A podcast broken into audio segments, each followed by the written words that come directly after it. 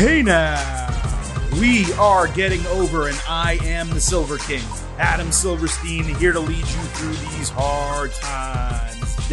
With another Wednesday night Wars edition of your favorite professional wrestling podcast. That's right, Getting Over is back just a few hours after NXT and AEW Dynamite went off the air to break down everything that happened Wednesday night in the world of professional wrestling. We have a loaded week, a loaded show, um, a loaded month, really, as we close out 2020 here at Getting Over. So, this is just another in those long line of top tier professional wrestling audio episodes hitting those ear holes. So, you know, we've mentioned it. If you are a WWE fan, uh, do not forget to listen to our TLC Instant Analysis podcast posted on Sunday. We followed back Tuesday with another WWE episode breaking down everything from Raw and SmackDown. And as we now celebrate this holiday season, which began, you know, a couple weeks ago, but as we celebrate this season, we are here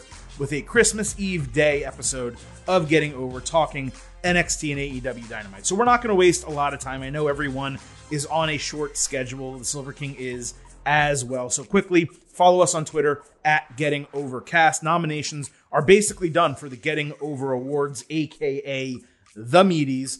Uh, we will be putting out our full on survey, our full on uh, voting ballot by the end of the week for you all to vote. That way, we can officially announce the first ever Getting Over Awards, aka the Meaties, next week on this podcast. Also, do not forget to head on over to Apple Podcast, drop a five star rating and review. Let us know how much you love the show.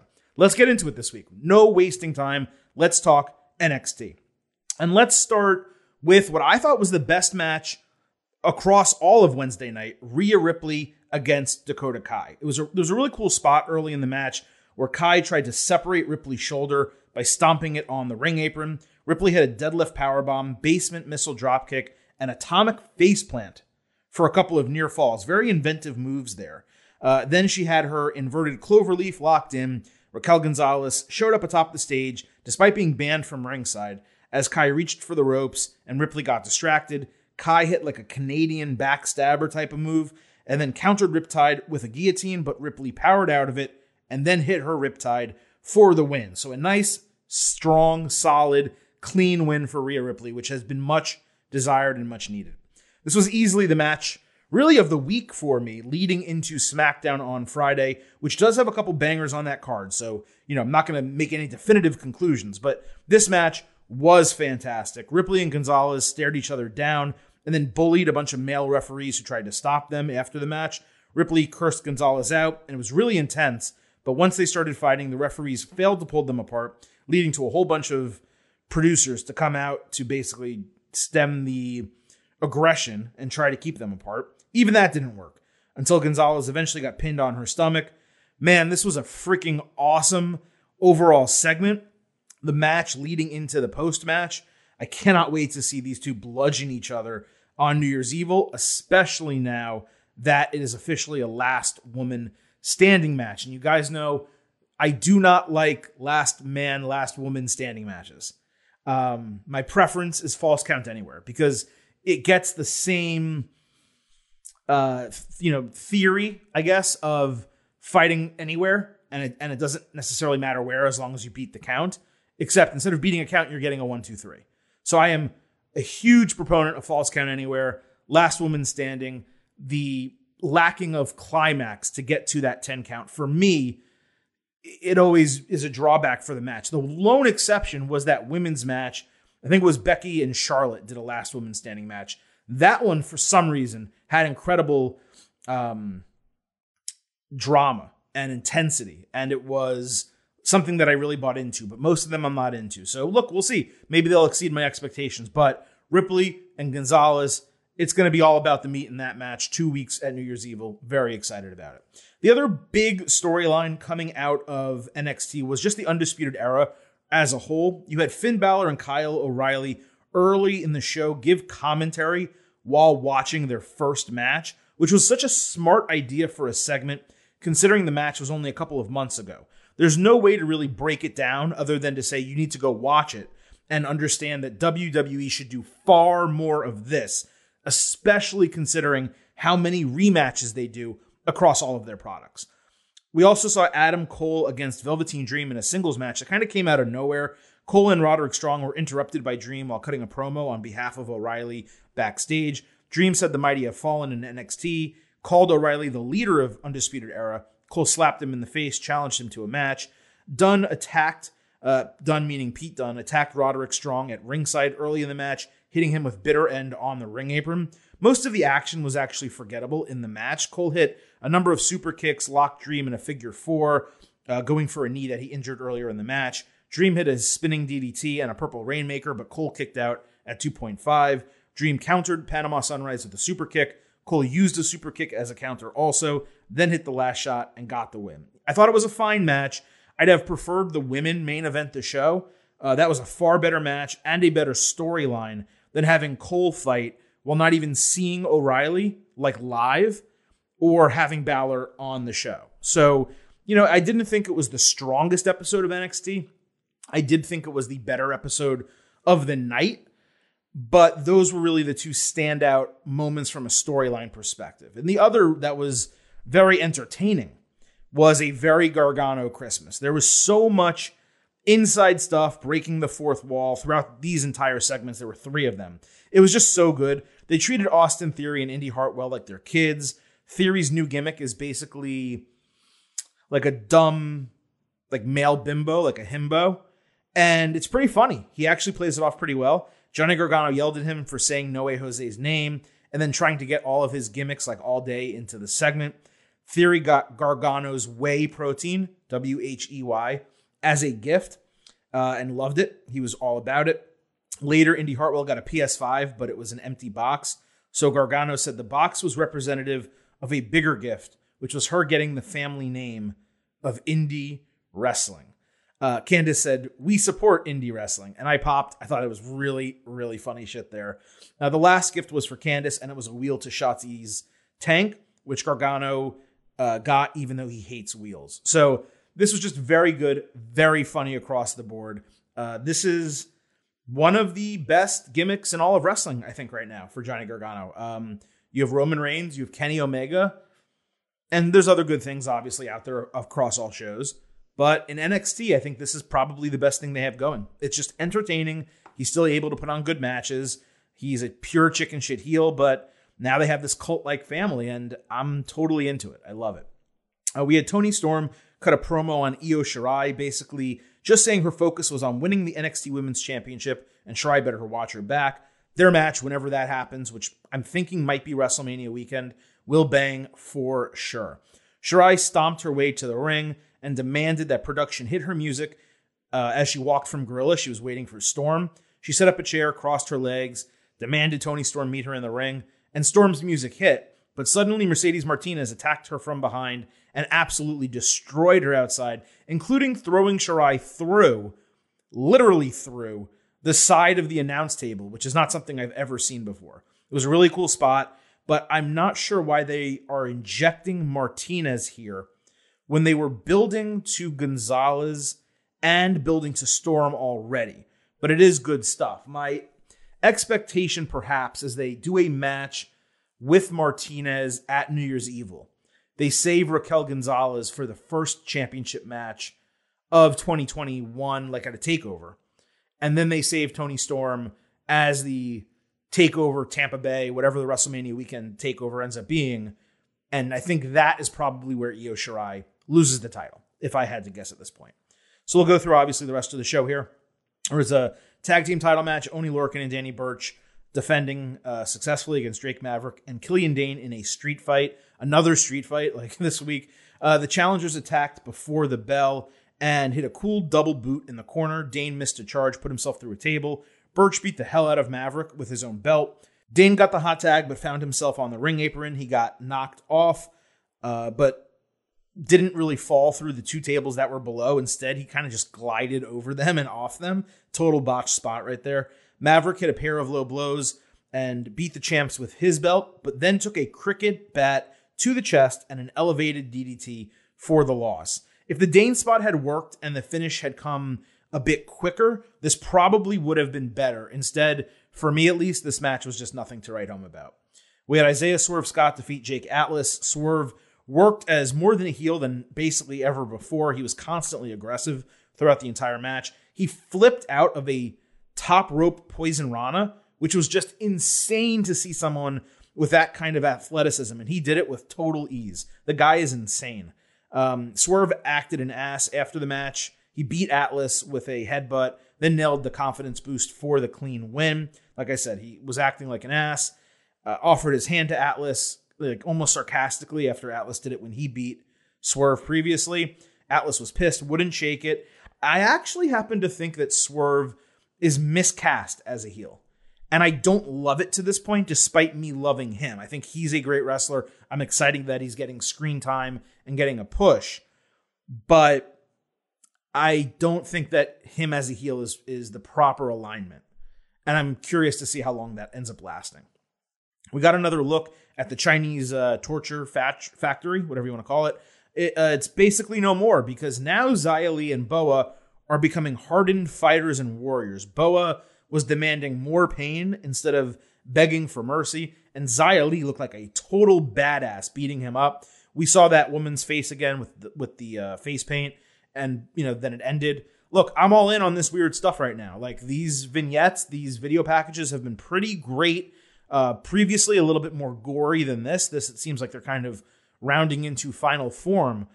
But I'm just interested to see what they look like, how they wrestle, how strong of a push they end up getting, and what the trajectory is now for Boa and Xia. So, so far, so good. And I'm still a positive mindset. I still have a positive mindset in terms of that storyline. Bronson Reed defeated Ashante the Adonis in his return. Reed hit a senton in the tsunami for a win and got him in like 90 seconds.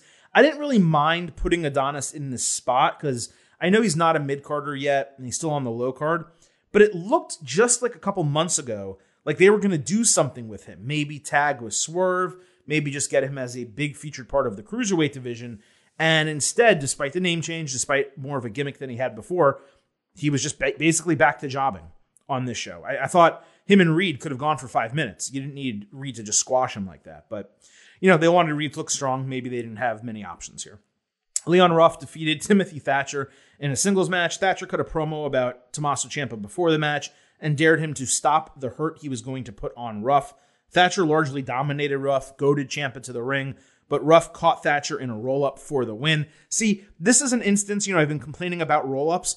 This is an instance where it's okay. Like Leon Ruff is not going to beat Timothy Thatcher with a finisher.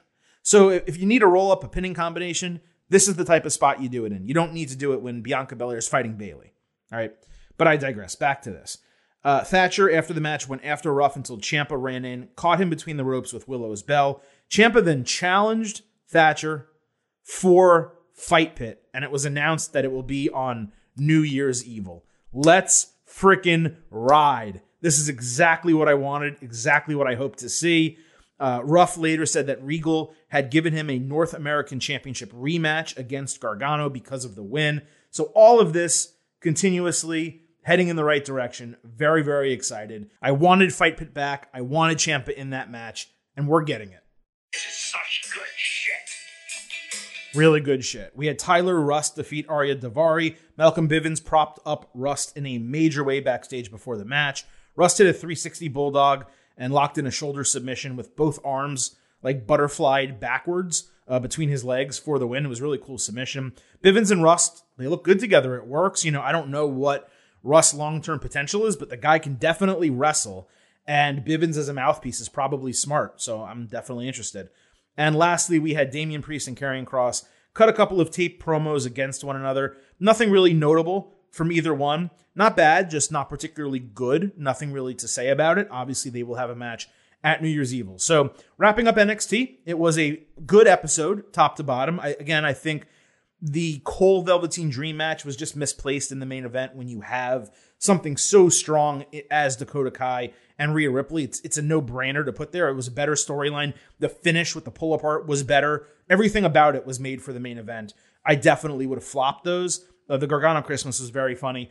NXT was a very good show. It was the superior show on Wednesday night. In fact, it has been that for the last two weeks. You know, we talked about AEW putting some really strong efforts together as of late, uh, including Winter is Coming, but the last two weeks have been a massive, massive fall off. And that is the same thing that happened last December. Now, there's a huge show being built up for the final Wednesday of 2020 and heading into 2021, the New Year's Bash. I think it's a double episode.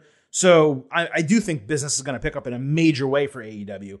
But over the last two weeks, NXT clear head and shoulders winner in terms of episode quality, match quality, everything. Just better show. Now, let's move over to AEW, but we can't actually talk about AEW these days until we talk a little bit about Impact because on Tuesday's show, we had a couple more AEW type of segments. Tony Khan and Tony Schiavone did another paid ad with Khan gloating about his wealth and allowing Kenny Omega to wrestle on the Hard to Kill pay per view.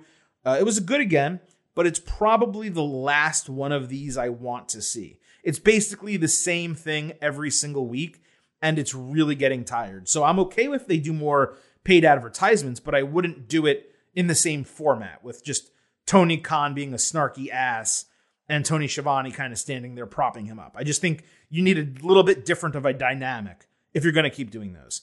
Uh, and then at some point during Impact, Omega and Don Callis cut a promo during a photo shoot about how lucky AEW and Impact are to have him. Callis said that Omega's been at seven stars since he came out of the womb, which I, couldn't I couldn't stop laughing. I thought that was a great, great line. Uh, Callis Callis has been incredible. Omega's doing great. Callis has been incredible. So let's move over to AEW Dynamite and let's stick with the Kenny Omega Don Callis deal. They were stopped in a hotel lobby where Callis ripped AEW for letting the talent run the company and make matches on a whim. He was referring to Pac last week. Omega then said Rey Fenix has choked time and again this entire year and constantly gotten hurt when it matters the most. Omega also said he may put him out of action for good. The cleaner for me right now is operating on all cylinders.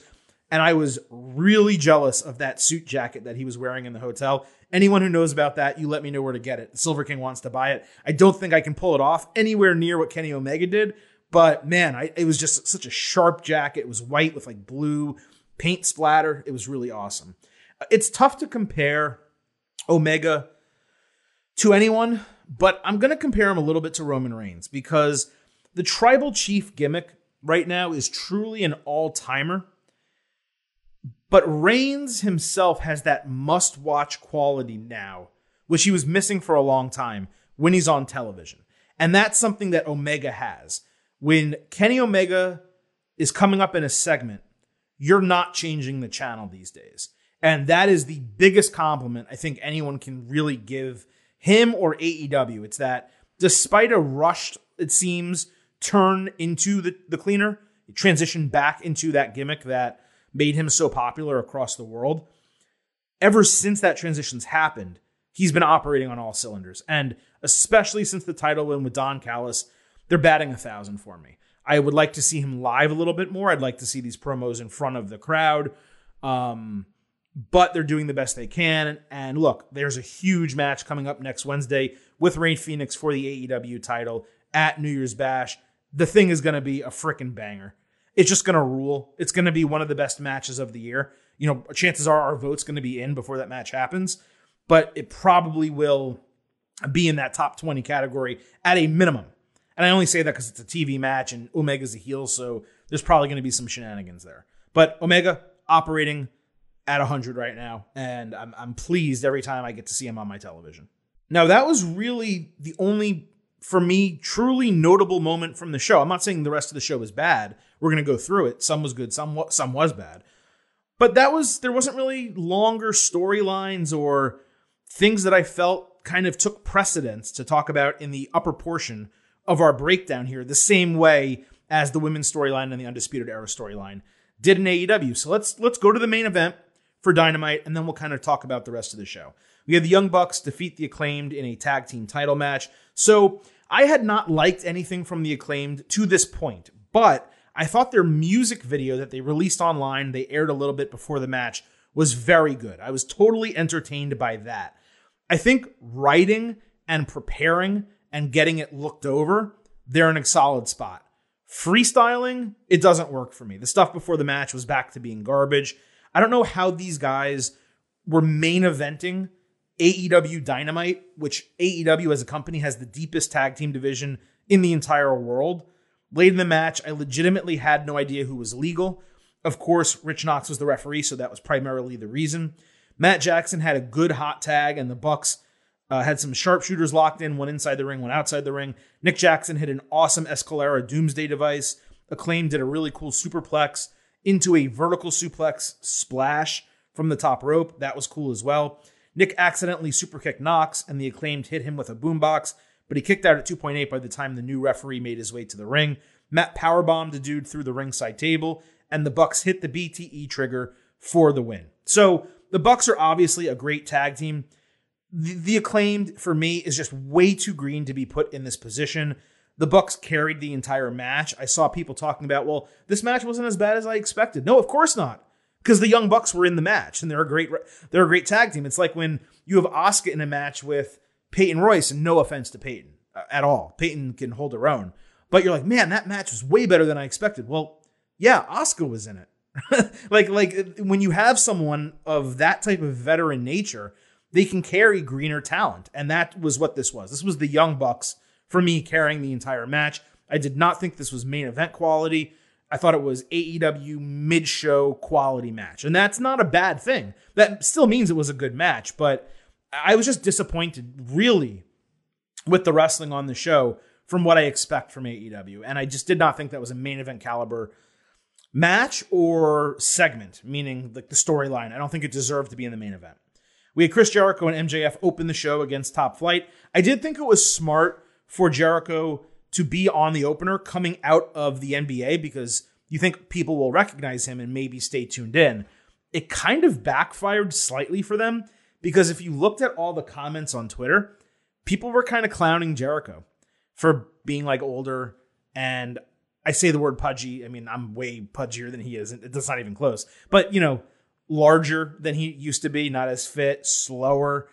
And a lot of people were clowning on him on Twitter about that. So I don't know if that was good or bad for AEW, but um, I thought I did think it was smart putting him in that opening segment. You want someone that people are going to recognize and say, "Oh, let me see what this is all about." And maybe that first quarter quarter hour for them is going to be nice. Uh, but the match was insanely slow and boring until Darius got the hot tag. And Top Flight had three near falls on MJF. Jericho hit a Lionsault, but legitimately struggled keeping up with these guys. MJF hit the Heat Seeker for the win it was a rough match. It really didn't do anything for me. Top Flight, I think, has a massive tra- trajectory. Like three years, four years, Top Flight. They're going to be one of AEW's best tag teams, and they're going to be one of those teams that we talk about. That's just inventive and athletic. They cut good promos. I'm I'm all in on Top Flight. But again, the match really rough. AEW let Jake Hager cut a promo after, which was a really bad idea. Hager said, Inner Circle's working great together, except Wardlow, who's nowhere to be found. So he got a match approved for them to fight next week, which makes no sense whatsoever because they're stablemates with basically no animosity outside of staring at each other and giving themselves the evil eye. So for Hager, after this group is now coalesced and is stronger together, to now want to go fight this guy and Jericho, the leader, not being able to do anything about it, it just didn't make any sense to me. Later in the show, uh, MJF shared a moment with Santana and Ortiz where they bonded over recently losing loved ones. It was a very real moment, and I wasn't really expecting that. So I thought they both showed great emotion, and it was pretty cool that they got to show respect to their departed loved ones on AEW. I don't know if that's uh, like a something that MJF's going to be using in storyline as a way to like screw them over, but I kind of just thought it was cool and genuine, and I, I really liked that. It was something different. Uh, Sting uh, was interviewed for the third time in as many weeks.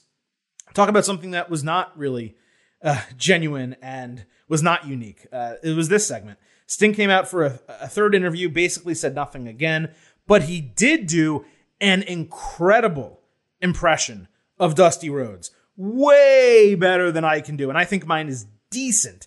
But man, Sting absolutely like he almost assumed Dusty Rhodes. It was so freaking cool. Uh, he basically, otherwise though, just keeps playing on the nostalgia of being back on TNT. Like the television network that you're on as a wrestler matters. It doesn't. and AEW being home, treating it like it's WCW. I mean, I've talked about on this podcast how in many ways it is WCW, but is that really what they're trying to be? I thought they were trying to be a revolution. Yet they have this guy come out every single week and basically say, it feels good to be back in a 2020 version of WCW. I don't know that that's the best look, and I still don't really get the Sting thing right now. Uh, the first week I was really excited. I thought they created a lot of pop. But just saying Sting will talk every week and then have Sting say nothing and cut a Dusty Rhodes impression. Again, the impression was fantastic. That I don't know what that's doing for you as a wrestling company. I don't think it's helping your storylines. Clearly there's something going on with Darby Allin here, but they're not going to fight each other. And Sting being his manager is almost like a shrug. So I just don't get it. Maybe they'll tag against two members of Team Taz, and maybe that'll be something. Uh, Team Taz came out and talked some trash. Darby Allin appeared in the ring, and Taz backed off because they had a bat and skateboard. So you have Sting and Taz, similar ages. Taz now has four dudes with him, and or three dudes. I'm sorry, three dudes with him. No, four, including his son. Taz has four dudes with him. You have older Sting with a bat, Darby Allin with a skateboard, and those guys are going to back off from a fight, including, by the way, Powerhouse Hobbs and Brian Cage. I, I don't, I mean, I don't get that. He literally said, You guys have a bat and skateboard. We're not going to come over there. Why are you scared of a bat and a skateboard? Bat takes out one person. You beat the hell out of Sting. Darby has a skateboard. What's that going to do? You guys can't fight a guy with a skateboard. You can't get a chair or a chain and just go after them. All right, whatever. Uh, Sting and Darby had a moment looking at each other in the ring. Clearly, it seems like Sting is going to save Darby during this TNT title match with Brian Cage in a couple weeks. But again, I just don't know how exciting that really is for me as a viewer. Jurassic Express defeated Dark Order. Marco Stunt hurt his neck legit, getting thrown around by Luchasaurus, but he did look to be okay, and he finished the match, so that's a good thing.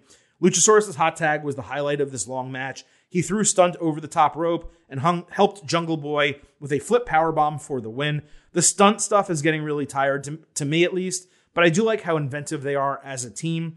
FTR interrupted a post match interview before it even started, with Tully Blanchard previewing their upcoming match and Blanchard threatening Stunt directly.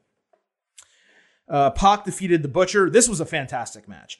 There was a lot of extra stuff going on at ringside. Butcher hit Pac with an insane falling powerbomb, but refused to capitalize. For an unknown reason, Eddie Kingston then left commentary to direct Butcher, so Lance Archer came out to hold him off. Pac took Butcher down, then hit the Black Arrow for the win. The finish with Butcher just refusing to capitalize made absolutely zero sense, but the action was great in the match. It was easily the best match of the show I wrote to this point, but it ended up being the best match of the entire show, at least as far as I was concerned. Uh, Pac and Archer, they had words afterward, and that continued.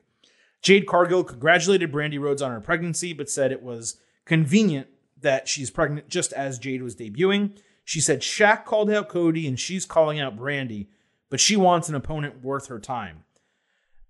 I don't understand what's happening with all of this. It was a horrendous promo and a horrendous segment. She recognized that Brandi's pregnant, but is still calling her out. This was taped. Like, this was not a live AEW dynamite. They easily could have had her cut that promo again. That didn't make sense. Shaq calling out Cody doesn't make sense. Shaq's not going to wrestle. I, I don't understand any of what this is about, and I don't think that there is a resolution to it that's going to make me happy. It's just really, really bad shit.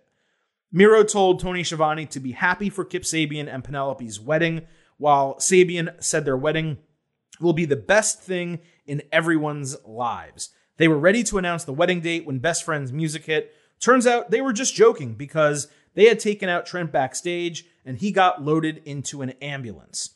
They're having the wedding now February 3rd at Beach Break, a show that is legitimately named for Orange Cassidy's finisher. So obviously that's going to happen. He will interfere somehow. This was another really weak segment. I don't get what they're doing with Miro. At some point, maybe the idea of letting wrestlers 100% do what they want to do isn't the best idea. There should probably be someone like overseeing and at least a thumbs up or thumbs down some of these things. The Miro stuff still not working. Zero point zero.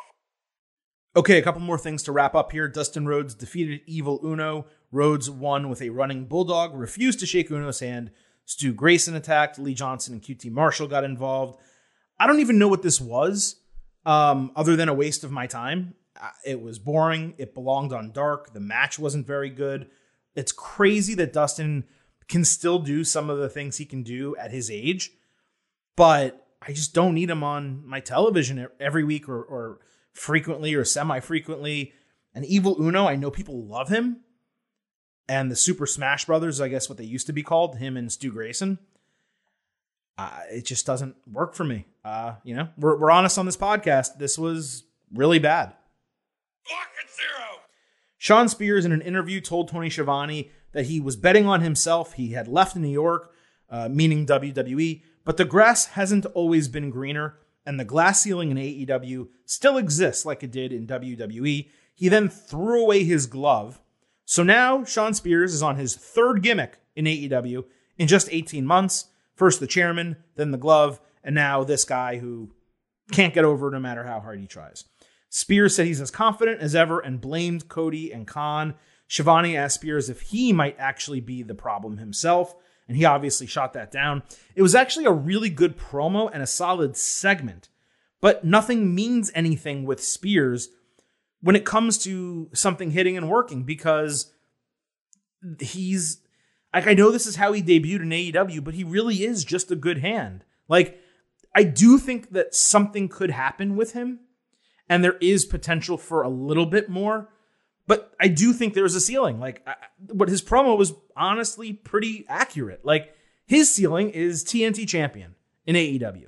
And right now, he's nowhere even near that. He's a low carder. So I'm glad they gave him another opportunity because I do like him. And I actually think he's talented in the ring. And I enjoy like his presence. But so far, the two gimmicks he's had in AEW have been dog shit. And this one, I think, has a little bit of life to it, but I don't actually trust that it's going to go anywhere. And I don't think it's an AEW booking thing I don't trust. It's more of a Shawn Spears thing that I don't trust. Hikaru Shida defeated Alex Gracia. Uh, Shida was cutting a promo before her match when Abaddon attacked her for less than five seconds. The match began 95 minutes into the show, lasted four total minutes. At least there wasn't a commercial this time. Shida won with a Falcon Arrow and had to deal with Abaddon during and after the match. Abaddon then gnawed at Shida's neck, very similar to how Shayna Baszler did Becky Lynch, um, you know, on the road to WrestleMania. It didn't work then for WWE. It certainly didn't work now in AEW. The Baszler thing, at least, like Lynch really sold the shit out of it. She was like crying and complaining, and they left the camera on her. Shida was bleeding from her neck after being attacked by a zombie, and they just cut off to the next segment. Nothing about this is good. I actually tweeted this, and many of you agreed.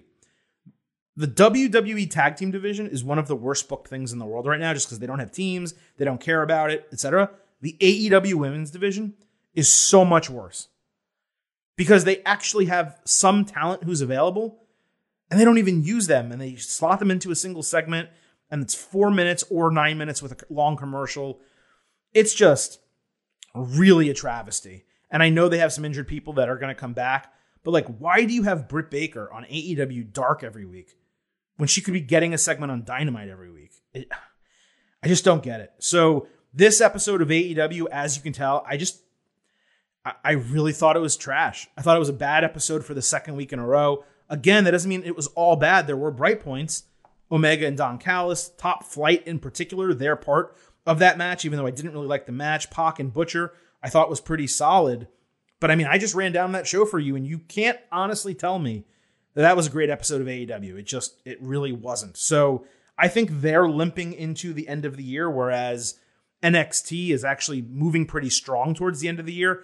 But the difference is that AEW is giving us a pretty damn good New Year's Bash card next week. Whereas NXT, there's a couple decent matches, but it's not a card that's really going to bang head to head with AEW. Since we don't really have the opportunity to preview New Year's Bash, at least next week's show, you know, real quick Omega versus Fenix. I do think Omega wins. I don't see any reason why they would change the title. I do assume there's going to be some type of shenanigans. My guess is we see Luke Gallows and Karl Anderson from Impact kind of come in and play that role um, of, ha- of having Omega's back.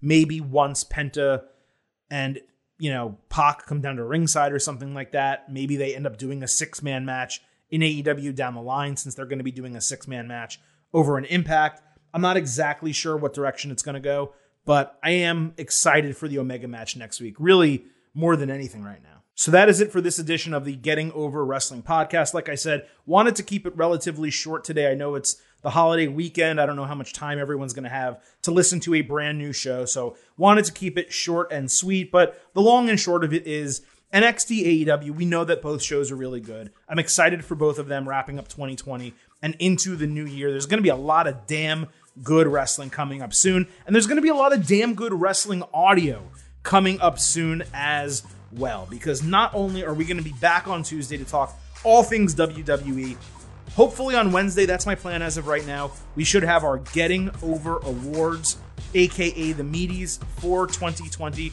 our inaugural award show on this podcast. Again, do not forget to follow us on Twitter at Getting Overcast. That way, you can not only find out when new episodes are published and talk about wrestling with us all week, but actually vote in the Getting Over Awards, aka the Meaties. And do not forget to head on over to Apple Podcast, drop a five star rating and review. Let us know how much you love this show.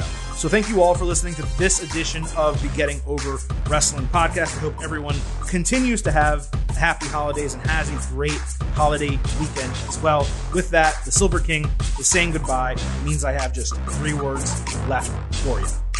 Bye for now.